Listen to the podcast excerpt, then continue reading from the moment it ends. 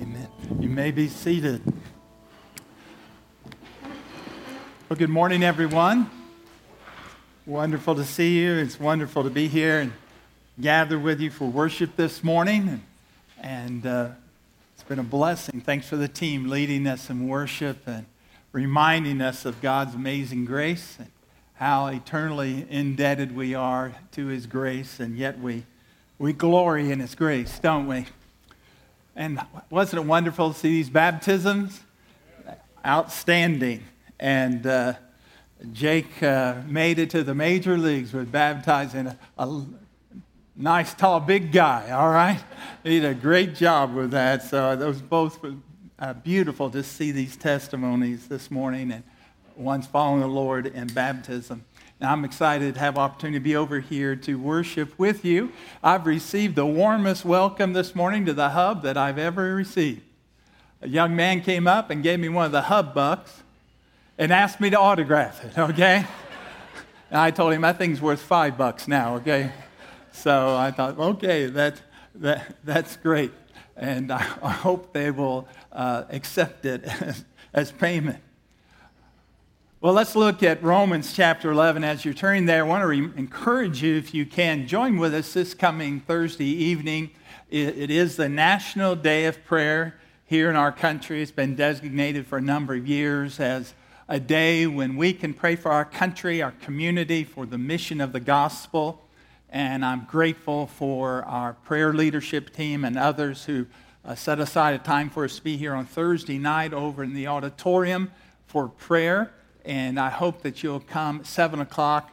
I plan to be a part of that. I think it's going to be uh, a great time for us to gather and to pray and ask God's blessing uh, and call out to Him to be merciful to our country and also to grant us mercy that we might be faithful witnesses for Jesus in these days in which He's brought us into the kingdom for such a time as this, hasn't He? And we want to be faithful. Well, we're here in Romans chapter 11, and if you are a guest this morning, uh, we have been on a journey through uh, this wonderful epistle of, of Paul to the Romans. And I do want to say this before I move on. One joy I've had of coming on a somewhat regular basis and speaking over here is every time that I've come, I've met some new folks. And this morning, uh, a couple of uh, uh, couples that I met for the first time, so it's great to see ones being added and coming worshiping here in our, in our service in the hub. Just about four weeks ago, I was um, very interested by an article that uh, captured my attention. And I shared this last week in the auditorium service as uh, we began looking at this chapter. Pastor Joe was here speaking from this chapter last week, did a tremendous job with this text. But I saw this article that caught my attention. It uh, was about a, a law, proposed law, that had passed first reading from the Knesset in Israel. Now, of course, many of you know it's a a parliamentarian kind of uh, government, a coalition party. It's currently led by the Prime Minister Netanyahu. But a law had passed first reading and was scheduled to come up for a vote by the Knesset.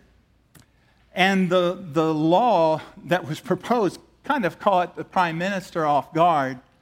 And so he quickly rallied to use the authority he had in, among his government to, to get that uh, law canceled and not come out for another reading to the whole Knesset. But the law was this it made it a criminal offense in Israel to attempt to convert someone to another religion. Criminal offense in Israel to attempt to convert someone to another religion. Now, I, I want you to know, you may be already aware, that already in Israel, it is illegal to try to convert someone from their religion if they are 18 years or younger without the permission of both parents or guardians. It's illegal. You cannot just go and hold a, a youth camp and start sharing the gospel. Can't do that. It's already a law. But now, when I heard that, I, I thought, well, what's the issue here? What's going on? Are there too many Muslims that are attempting to convert Jewish people to Muslim faith? Or are there too many Jewish people that are attempting to convert Muslim people? And of course, no, that's not the purpose behind it. The issue was a concern from the Orthodox community that too many Jewish people are trusting in Yeshua HaMashiach, Jesus as Messiah, and wanted to bring legislation to try to stop that. Now, my first reaction when I heard that was initially one of dismay. I thought, how much darkness there is that in a country that says there's freedom of religion, that there, there's not, and, and, and, a, and hostility toward this, to the message of, of Jesus. I, I found myself a little bit dismayed by that, especially recognizing that 48% of the population of Israel today is either atheistic or agnostic. 48%. But then I thought a little bit more, and it really was kind of a delight that came into my heart as I tried to think about it in an appropriate way. What's the reason for that law or that attempted legislation. Why? Why was that put forward? The reason is because the reality is the gospel of Jesus is advancing. The gospel of Jesus works. How many of you know it works? And it's advancing, and it's advancing around the world, and it's also advancing in the nation Israel. And so that article to me was so timely because it, it's just like the headlines of that article are a commentary on this passage where we are right now. In Romans chapter 11, it's, it's really based on the same kind of situation. And yet, thank God, we have, by the Holy Spirit and by the Apostle Paul, insight on what is really happening. And thank God, insight on what's going to happen, right? So, the key question, the key question that Paul, as a skilled debater, asks and then he answers himself is this question. Look at verse 1 of chapter 11. I ask then, has God rejected his people? Now, why would Paul ask such a question of that? What, has God rejected his people? If you look back in chapter 1, verse 16, Paul has already shared what the theme of the entire letter of Romans is. What's the theme of the entire letter? Paul says, I am not ashamed of the gospel of Jesus Christ because it is the what? Power of God to salvation to the Jews first and also to the Gentiles. So the theme of the book of Romans is there is good news. There is a good news of a power that's from God to bring salvation to Jewish people first and also to Gentile people. But if that's the case, then the unasked question which Paul asks and answers is this Why are so few Jewish people believing in Jesus as Messiah? And remember, Paul is writing this probably 57 or 58 AD. It's about 25 years after the resurrection and the ascension of Jesus. And early on, the, the earliest believers were Jewish. But over the decades now, hundreds of thousands of Gentiles have come to believe in Jesus as Messiah. But relative, relatively few Jewish people. And there's been great, great division among the Jewish people regarding whether Jesus is Messiah. And most don't believe that. As a matter of fact, Paul is writing this letter to the church of Rome. Do you know what happened in Rome just a few years before Paul wrote this letter? A few years before he wrote this letter, there was such dissension among the Jewish people in the capital city of Rome over someone named the Christus that the Emperor Claudius, for a while, expelled all the Jewish people out of the capital because they were fighting so much over Christus.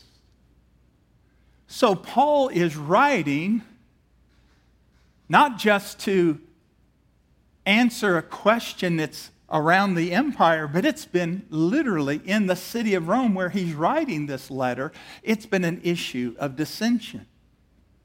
Has God rejected his people Israel? And the glorious answer from Paul is what? Verse 1 By no means. By no means. Absolutely not. So the question is what about the evidence that seems to say he has? Why are so few people? We're 2,000 years later now. 2,000 years later, and only a tiny portion of less than 1% of the people who profess Jesus as Savior are Jewish people, descendants of Abraham. 2,000 years later.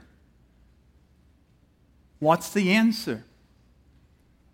Well, let's answer that today or listen to Paul as he answers it. And remember, it's not Paul answering the question, it's God answering the question, right?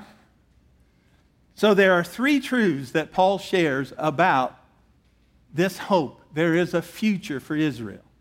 A future for Israel.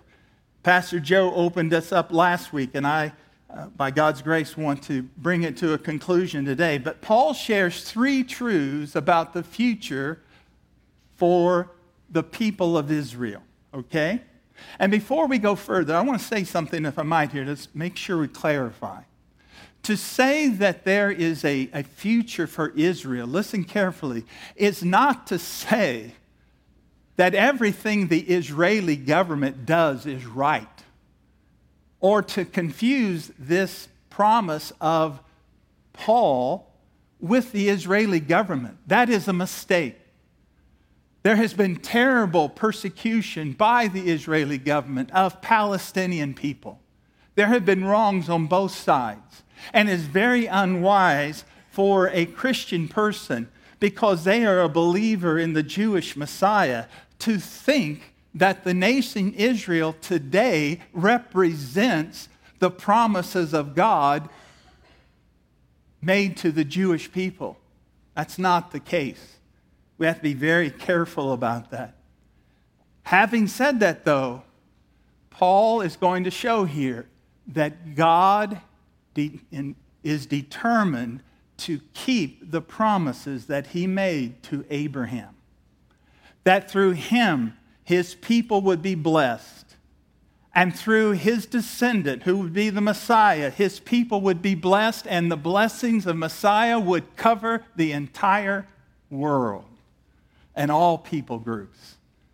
Now, here's three things that Paul shares. Number one, Israel's rejection is not total. Israel's rejection is not total. That's, his, that's verses 1 through 10.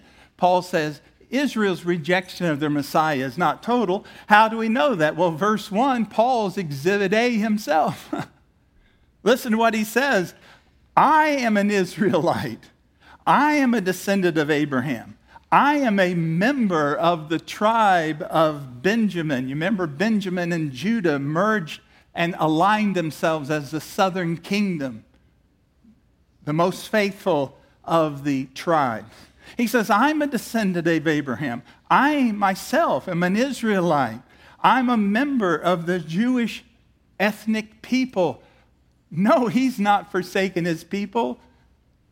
He has saved me And how many of us would recognize if there was a Jewish person you would think least likely to be saved, who would it be? Saul of Tarsus. But then he shows from history that even in the time of Elijah, verses 2 through 4, Elijah became so despondent about how few people he thought were true, and he thought he was the only one being true. And God had to remind him what? Verse 4 I have 7,000 people who have not bowed the knee to Baal. You're not the only one, Elijah. You're not the only one. I have my remnant. God has always had his remnant. And, brothers and sisters, listen carefully to me. For the last 2,000 years, among the descendants of Abraham, the ethnic Jewish people, God has never left himself without a remnant. There have been believing Jewish people trusting in the, Jesus as Messiah for these 2,000 years. The, rem- the remnant remains, and that remnant is growing. Praise God. There are more Jewish believers now than any time in our measurable history of the last few centuries. There are over 300 messianic congregations of Jewish people in the United States. There's over 300 messianic congregations of Jewish people in Russia. and they are growing and growing. The largest evangelical assembly in Israel today is in Nazareth, where Jesus lived those many years. Israel's rejection is not total. God has his people. Then, number two, here's the second truth Paul shares Israel's rejection is not total. And secondly, Israel's rejection is not permanent. It's not permanent. That's verses 11 through 24. It's not permanent. Listen to the question Paul asks in verse 11. Again, he asks a question. He's a skilled debater. He poses the question, then he answers it. What's the question? So I ask, did they, they here references ethnic Israel, did they stumble in order that they may fall? The word fall here means to be destroyed. Did, did they stumble so badly in rejecting Messiah Jesus that now they've been, for all practical purposes, destroyed? What's Paul's answer? The same answer is in verse 1 By no means. Me, genoito is the word. King James re- translates it God forbid. Absolutely not. Rather, through their ethnic Israel's trespass, salvation has come to the Gentiles, to the nations, so as to make Israel jealous. Now, notice what we learn here about Israel's rejection. It's not permanent. And Paul shares three things about Israel's non permanent rejection of Messiah. Number one, the rejection of Messiah brought salvation to the Gentiles.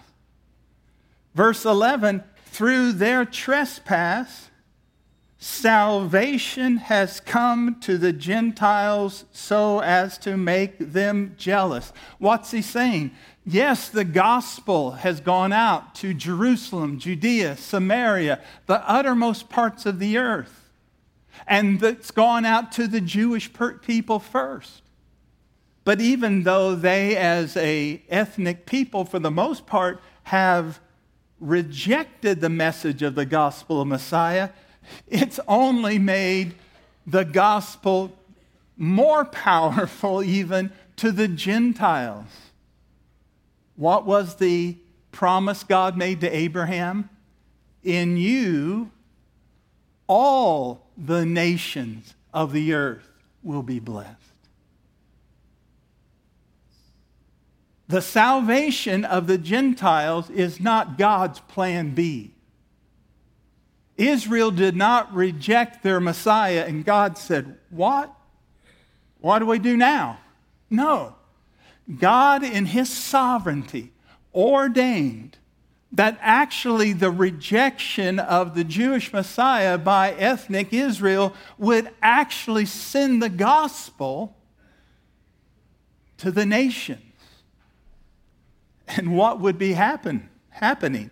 As ethnic Israel saw these nations believing in their Messiah, they would be stirred up to jealousy.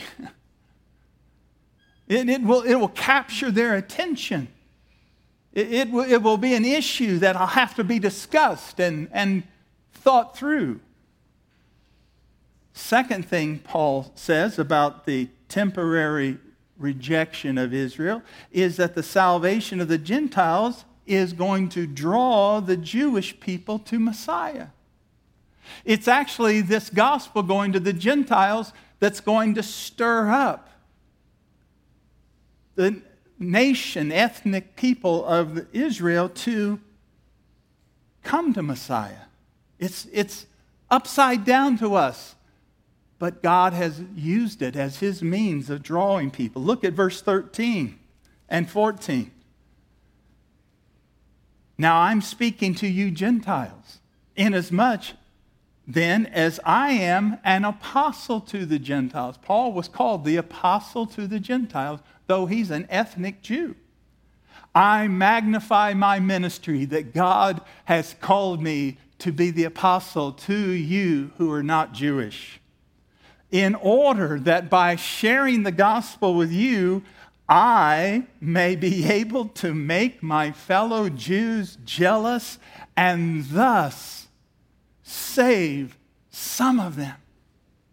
Paul's heart desire and his burden and his constant prayer to God was that his people, the Jewish people, might come to Jesus. And the best way he had of bringing them to Jesus was to tell everybody about Jesus.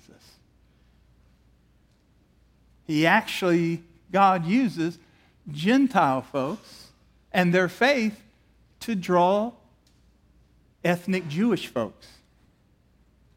Last week, I, I shared this illustration over in the auditorium. If you heard it before, if you were there, I apologize. Or if you watched that message, I apologize. But I'm not apologizing because I just like to tell the story, okay?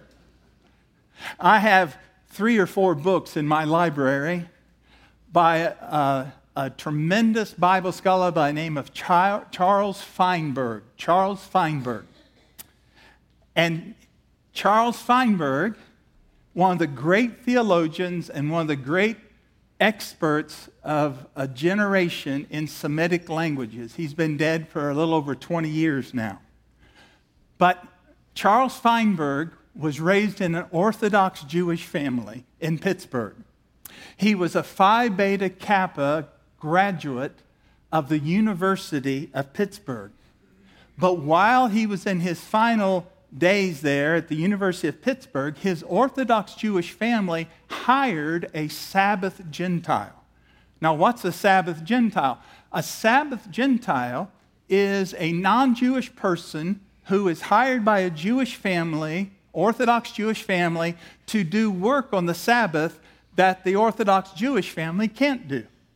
And they go through the ritual cleansing so that they are clean, and then they serve the family do the things on the Sabbath. Well, what the family did not know is they hired this lady who had decided she would take a part time job as a Sabbath Gentile in order to be a witness to a Jewish family. And so she was there doing the chores, and her spirit was so joyful. She seems to be so full of happiness and she was kind to everybody that young Charles had questions. And so he began to ask her about her faith. And this woman began to share with him about her faith in Messiah. Well, he started asking more and more questions, some questions she couldn't answer. So she asked him if he would come with her to meet a teacher in Pittsburgh and he went with this woman to meet Dr. Solomon, who was a teacher among a Jewish outreach ministry. He himself was a believer in Jesus. And by God's grace, this man was able to lead Charles Feinberg to faith in Jesus. And Charles Feinberg went on to be an incredible scholar. He taught in seminaries. His books exist to this day. They are tremendous. But it all happened because a woman who worked in his house seemed to have something about her faith that he did not possess. Stirred him up to jealousy, you could say. So, what's Paul say? The rejection of Messiah has brought salvation to the Gentiles. The salvation of the Gentiles is drawing Jewish people to interest and ultimately faith in Messiah. And thirdly, the salvation of the Gentiles, that's us, expresses an amazing and radical inclusiveness of grace. Let me say that again. God reaching out to us through his son, Yeshua HaMashiach, Jesus the Messiah, is doing a work of amazing radical, inclusive grace. What do I mean? He is taking Messiah and making a new covenant people of Jews and Gentiles merged together by faith in Christ. Verse 24, he gives the illustration of the olive branch that's grafted in. And he says to Gentile people, and if you're a Gentile today, he's saying this to you if you're a believer. For if you were cut from what is by nature a wild olive tree, that is, you are not by nature a tree that has been cultivated olive tree, meaning here Israel. You're a part of a wild olive tree as a Gentile. If you have been grafted in, how much will more will these natural branches be grafted back into their own olive tree. What is he saying? If we Gentiles, who are not by nature the people, ethnic people of God, if we have become part of God's family through Christ, those who are ethnic Israel, how much more is it that they will be able to be grafted in? so that there will be an olive tree of wild branches that have been grafted in. And uh, this olive tree has branches that have been brought in that are natural. They are of the ethnic people of Israel. But notice, it's one tree, one faith, one Messiah, one new humanity, Jew and Gentile in Jesus Christ, right? Now, the life of Messiah flowing to the nations is the source of the hope for Israel. You say, what's the hope for ethnic Israel? It's the gospel. The gospel flowing to the nations everywhere. And that's Paul's third truth. Here's what I want you to see Israel's regeneration, ethnic Israel's regeneration, is not in doubt. Their rejection is temporary, their rejection is partial. But Israel, ethnic Israel's regeneration is not in doubt. And that's what verses 25 to 32 say.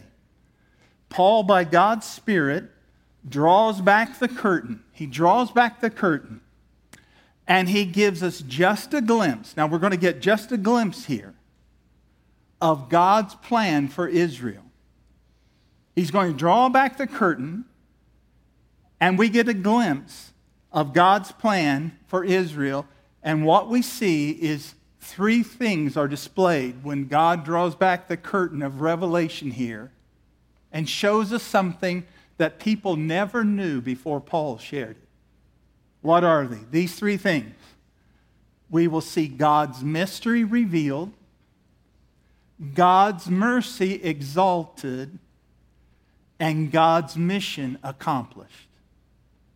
By this gospel going to the nations, here's what's going to happen God's mystery will be revealed, God's mercy will be exalted, and God's mission will be accomplished. Now, look at this God's mystery revealed. Why do I use the word mystery? Verse 25.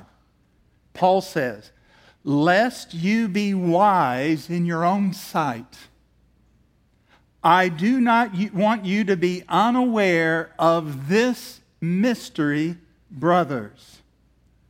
A partial hardening has come upon Israel until the fullness of the Gentiles has come in. Now, there's a couple of key words here. Make sure you understand them. First of all, the word mystery. The word mystery is a word used 17 times by Paul in the New Testament. 17 times. This is the first time he uses it of the 17 times. The word mystery here does not mean what we usually think by the word mystery. When we say mystery, here's what we think here's some clues, and you examine those clues, and then you figure out something difficult to understand. That's what we think mystery means. Not this word. This word, mystery, Greek word mysterion, means literally something that has been hidden now being revealed. It's not something difficult to understand. You could have never understood it because it was hidden. But now it's being revealed and explained. That's what the word mystery means in the New Testament. Something that God has kept hidden, but now He is revealing. Here is what this mystery is. It was hidden. What was hidden? A partial hardening has come upon Israel until the fullness of the Gentiles has come in. Now, what's this partial hardening? This partial hardening is a temporary spiritual hardness. It's a, it's a judicial harden, hardness that's come because of the rejection of truth. And the Lord has given a judicial hardening of ethnic Israel. What is, what is a judicial hardening? Joe said it last week, I think, here, and I'll say it again, and I shared over there. Judicial hardening is this it's when the will nots become the cannots. It's when the will nots become the cannots. It's when the Lord says, Come, come, come. And someone will not, will not, will not. And then judicial hardening means God says, All right, you cannot. What did Jesus say as he was riding into Jerusalem on the donkey, weeping what did he say? Jerusalem, Jerusalem, you who kill the prophets, you stone those who have been sent to you. How often I would have gathered you as a hen gathers her chickens beneath her wings, and you would not. Therefore, your city will be left to you desolate. That's what Jesus said through tears as he was riding in Jerusalem. He was speaking as God Almighty. How often I've called you Israel. How often I've called. You've killed my prophets. You've stoned those that I've sent. Now you're going to murder my son. Your house will be left desolate to you. That's judicial hardening. My friend, May God keep any from my voice this morning, hearing my voice this morning, that you would say, I will not, I will not, I will not respond to the Lord. And then a day would come when you cannot. God forbid that. But now notice an important word until. This hardening is not forever. It is, notice, a partial hardening. There are those who are believing of ethnic Israel. It will continue until the fullness of the nation, the fullness of the Gentiles has come in. This can mean the huge gathering of the millions and no doubt billions of people who have and are and will come to Jesus. But there will come a time when that season will be coming to a close. And then, then, there will be the moment once again for Israel, ethnic Israel. This will happen until the fullness comes in. Now you say, well, when is that? Well, we're not told exactly in Scripture. But indications using this time of the Gentiles seems to indicate toward the end of the age, toward the end before Jesus comes back. Jesus used this phrase in a different way himself in Luke chapter 21. Jesus was talking in the temple and he said, These stones will be torn down. And they said, Well, when will this happen? What will be the sign of your coming? And here's what Jesus said Luke 21. But when you see Jerusalem surrounded by armies, then know that its destruction has come near.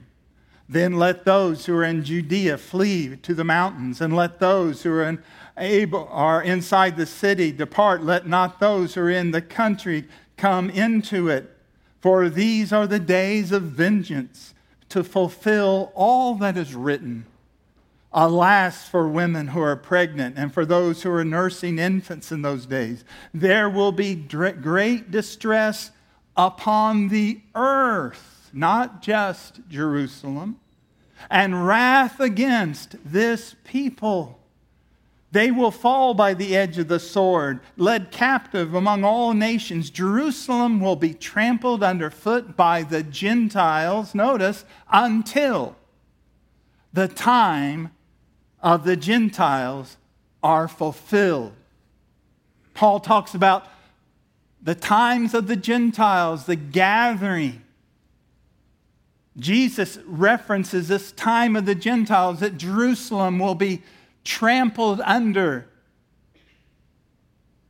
It will be like a, a place of battle. And then what will happen? Listen to Jesus. There will be signs in the sun and the moon and the stars, and on earth, distress of nations in perplexity because of the roaring of the sea and the waves, people fainting with fear and with foreboding as what is coming on the world. For the powers of heaven will be shaken. It's going to be a time of great trial and tribulation. And when all looks hopeless on the earth, what then? Then they will see the Son of Man coming in a cloud with power and great glory. Now, when these things begin, when you see these things begin to take place, straighten up, raise up your heads. Your redemption is drawing near. Don't be afraid. But know that when the bottom looks like it's out, the top is going to be removed. and Jesus is coming. The Old Testament prophets and Jesus talk about a time of tribulation, especially in the Middle East. And it talks about a time when there will be a national turning of Israel. They will look on him whom they have pierced, they will mourn for him. As a parent mourns for a child, and a nation will be born like as if in a day. What's the Bible indicating? What's Paul saying? That this temporary hardening and unbelief of ethnic Israel will not last forever. Israel will come to Messiah. Does not mean every single Jewish person will be saved, doesn't say that. But it'll be a national awakening. By what? By the gospel of Jesus and the return of our Lord. And God's mission will be accomplished. His mission will be accomplished. Verse 26 and 27. What's his mission? And in this way, what? When God turns to his people through Messiah, and in this way, all Israel will be saved. As it is written, and he quotes Isaiah 59 the deliverer will come from Zion. He will banish ungodliness from Jacob, and this will be my covenant with them. I will take away their sins. I will take away their sins. Now, notice all Israel, ethnic Israel, turning to Jesus. This will be my covenant. What covenant is the Lord talking about here? What is this covenant? Well, it's very clear in the Bible. This is the long prophesied new covenant. God said he would make a new covenant with the people Israel, not like the law, but a new covenant. Let me read to you about that. Listen to this covenant God says he's going to make with his people. Jeremiah 31 31. Behold, the days are coming, declares the Lord, when I will make a new covenant with the house of Israel and the house of Judah. Not like the covenant I made with their fathers on the day when I took them by the hand to bring them out of the land of Egypt, my covenant that they broke, though I was a husband, declares the Lord. For this is the covenant I will make. It's a unilateral covenant, not a bilateral covenant. It's a unilateral covenant. This is the covenant I will make with the house of Israel after those days, declares the Lord. I will put my law within them. I will write it in on their hearts. I will be their God, and they will be my people. And no longer shall each one teach his neighbor and each his brother, saying, Know the Lord, for they will all know me, from the least of them to the greatest, declares the Lord. For I will forgive their iniquities, and I will remember their sin no more. Thus says the Lord. How certain is this?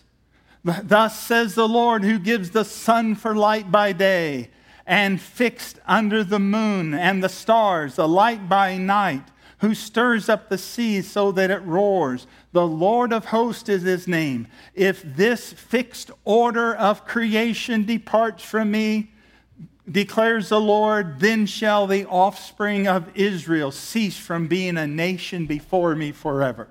Thus says the Lord, if the heavens above can be measured and the foundations of the earth below can be explored, then I will cast off all of the offspring of Israel for all that they have done, declares the Lord. I want to tell you, that's a promise you can bank on. That is pre written history. That is as certain to happen. God could have not used human language to make that promise more clear. That covenant will be made with Israel. And where is that new covenant? What did Jesus say that night in the upper room? This is the what? Blood of the new covenant. The covenant is Christ. The covenant is Jesus Christ. There's not a Jewish covenant and a Gentile covenant. There's one covenant in Christ. Jews and Gentiles Believers in Jesus, the walls broken down, one new kingdom, one new people, one temple. one new Jerusalem with the gates, the names of the tribes of Israel, and the foundations with the names of the apostles of the Lamb. His people will be his people, he will be their God forever and ever. And don't you thank God if you're trusting Jesus, you're in that covenant? It cannot depart. More certain than the sun in the sky is a certainty that we will be part of that redeemed number, worshiping the Lamb forever. Why? Because God's mercy. Based on what? Unconditional election. Verse 28 and 29. God's mercy is unconditional. Lest you be wise, notice here, as regards the gospel, they, Israel, they are enemies for your sake. But as regards election, they are beloved for the sake of their forefathers, the patriarchs. For the gifts and calling of God are irrevocable. See, God made unconditional promises to Abraham. He will keep those promises. He keeps those promises to all who believe the gospel of Jesus. They are kept by the power of God's elective grace, unconditional, unmerited favor that is granted to us in Christ. These gifts and calling of God are irrevocable. Aren't you glad one day you don't wake up and God has changed his mind about whether he loves you or not? Thank God. The Jewish people will be conquered by God's love, just as we were conquered by the love of God. Unconditional election brings a unified liberation. Verse 30 For just as you, Gentiles, were at one time disobedient to God, now have receive mercy because of their ethnic Israel disobedience, so they, ethnic Israel, have now been disobedient in order that by the mercy shown to you Gentiles, they also might receive mercy. For God has consigned all to disobedience that, they may, that he may have mercy on all. Notice that. Do you notice something? Verse 30 disobedience, mercy. Verse 31, disobedience, mercy. Verse 32, disobedience, mercy. How many of you know when it comes to being saved, we did our part and God did his part? We did the disobedience, he did the mercy. His mercy is greater than our sin. Now, notice, you Gentiles, verse 31. They, Jews. But now God has consigned us all. What does that mean? He recognizes we're all consigned. It's a ter- prison term. We're all prisoned in disobedience. We're all in the general population of the prison of disobedience. Jews and Gentiles. But friends, thank God, listen, someone has the key to the prison. And who has the key? The one who resurrected from the dead, Jesus said, Behold, I have the keys of death and hell. And in his mercy, he can open your prison and set you free. And he will as you trust him. The key of mercy is in the nail scarred hand of Jesus Christ. All people, Jews and Gentiles united. Several years ago, I was listening to a man give his testimony, and his name was Lon. He was a young Jewish man from Portsmouth, Virginia, and he started attending the University of North Carolina at Chapel Hill. He got into alcohol and drugs in the fraternity. He became addicted. He became not only a user, but a distributor of drugs in Chapel Hill and on campus. He tried and tried and tried to stop, but he couldn't do it. He started considering suicide. And every Saturday morning, as he would stagger back to his apartment, he would pass this old man in his pickup truck who would be on the street passing out tracts talking to people about Jesus. And he'd ignore the man sometimes. Other times he laughed at him. Sometimes he cussed and swore at the man. But one time he went by the man. The man just kindly handed it to him. He took it. Went back to his apartment. He started reading it. it was a message of the gospel of Jesus. And he went back and he talked to that old man. And that old man told him about a Messiah that loved him because he, this young man was a Jewish man. Told him about the one that loved him and died for him. And that young Jewish man gave his life to Jesus. A few years later, he enrolled in Capital Seminary in Washington, D.C.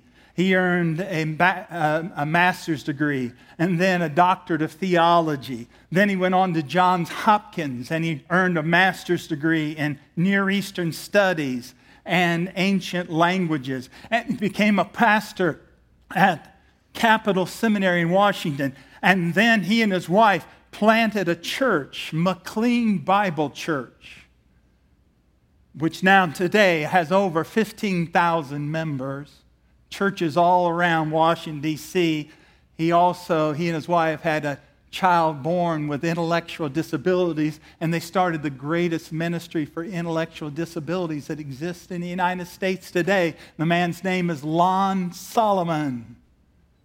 And he was a drug addicted Jewish man and someone with a love of Jesus told him how he could be free. God's mercy is in Christ. His covenant is in Christ. What do you have to do? You say, Do I have to be a street, a street preacher? No. Do you have to sell yourself into an Orthodox home to be a, a Sabbath Gentile? No. You know what you need to do to be a witness? What I need to do is just be real and be ready. Just be real and your love for Jesus, your devotion to Jesus, and just to be ready. You never know. Yesterday morning, I was getting a haircut at 9 o'clock. Young woman asked me, she's studying to be a physical therapist, asked me, What you got going on today? I say, Well, on Saturdays, I'm getting ready for tomorrow. She said, What do you do? I said, I'm a pastor. Next thing you know, we started talking. She said, What are you talking about tomorrow? I said, I'm talking about God's great salvation. Let me tell you about it. It's a great conversation. I hope to continue it. 2 p.m., I'm sitting down getting a coffee at Starbucks. I hate to admit that, but somebody gave me a gift card. Okay, so I was at Starbucks. And I'm studying. And this lady comes up from the Middle East. And, I see her, and she says, I've got stage four cancer. I've got a question. Can you tell me why? I said, I can't tell you why. But let me tell you about who. Let me tell you about a God who loves you so much in his son Jesus. She said, I've got to go, but can I, could I call the church and come see you and talk more about this? I said, absolutely. You see, all you got to do is just, you never know. You never know, do you? Just be real, but be ready say a word for Jesus.